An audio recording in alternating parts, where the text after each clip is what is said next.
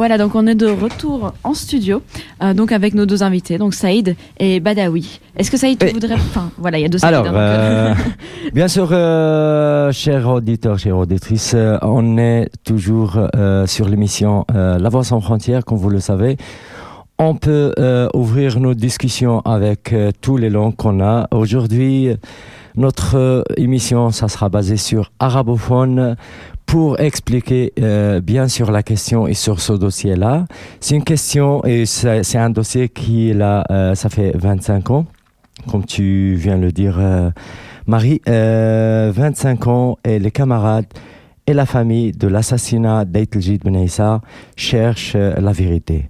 Aujourd'hui, on est euh, avec nous des invités, euh, c'est des camarades et des amis qui sont vécus avec le martyr Aïtelgid Ben des années des années. Ça fait 25 ans, ces camarades qui luttent pour avoir et arriver à, la réalité et à la vérité.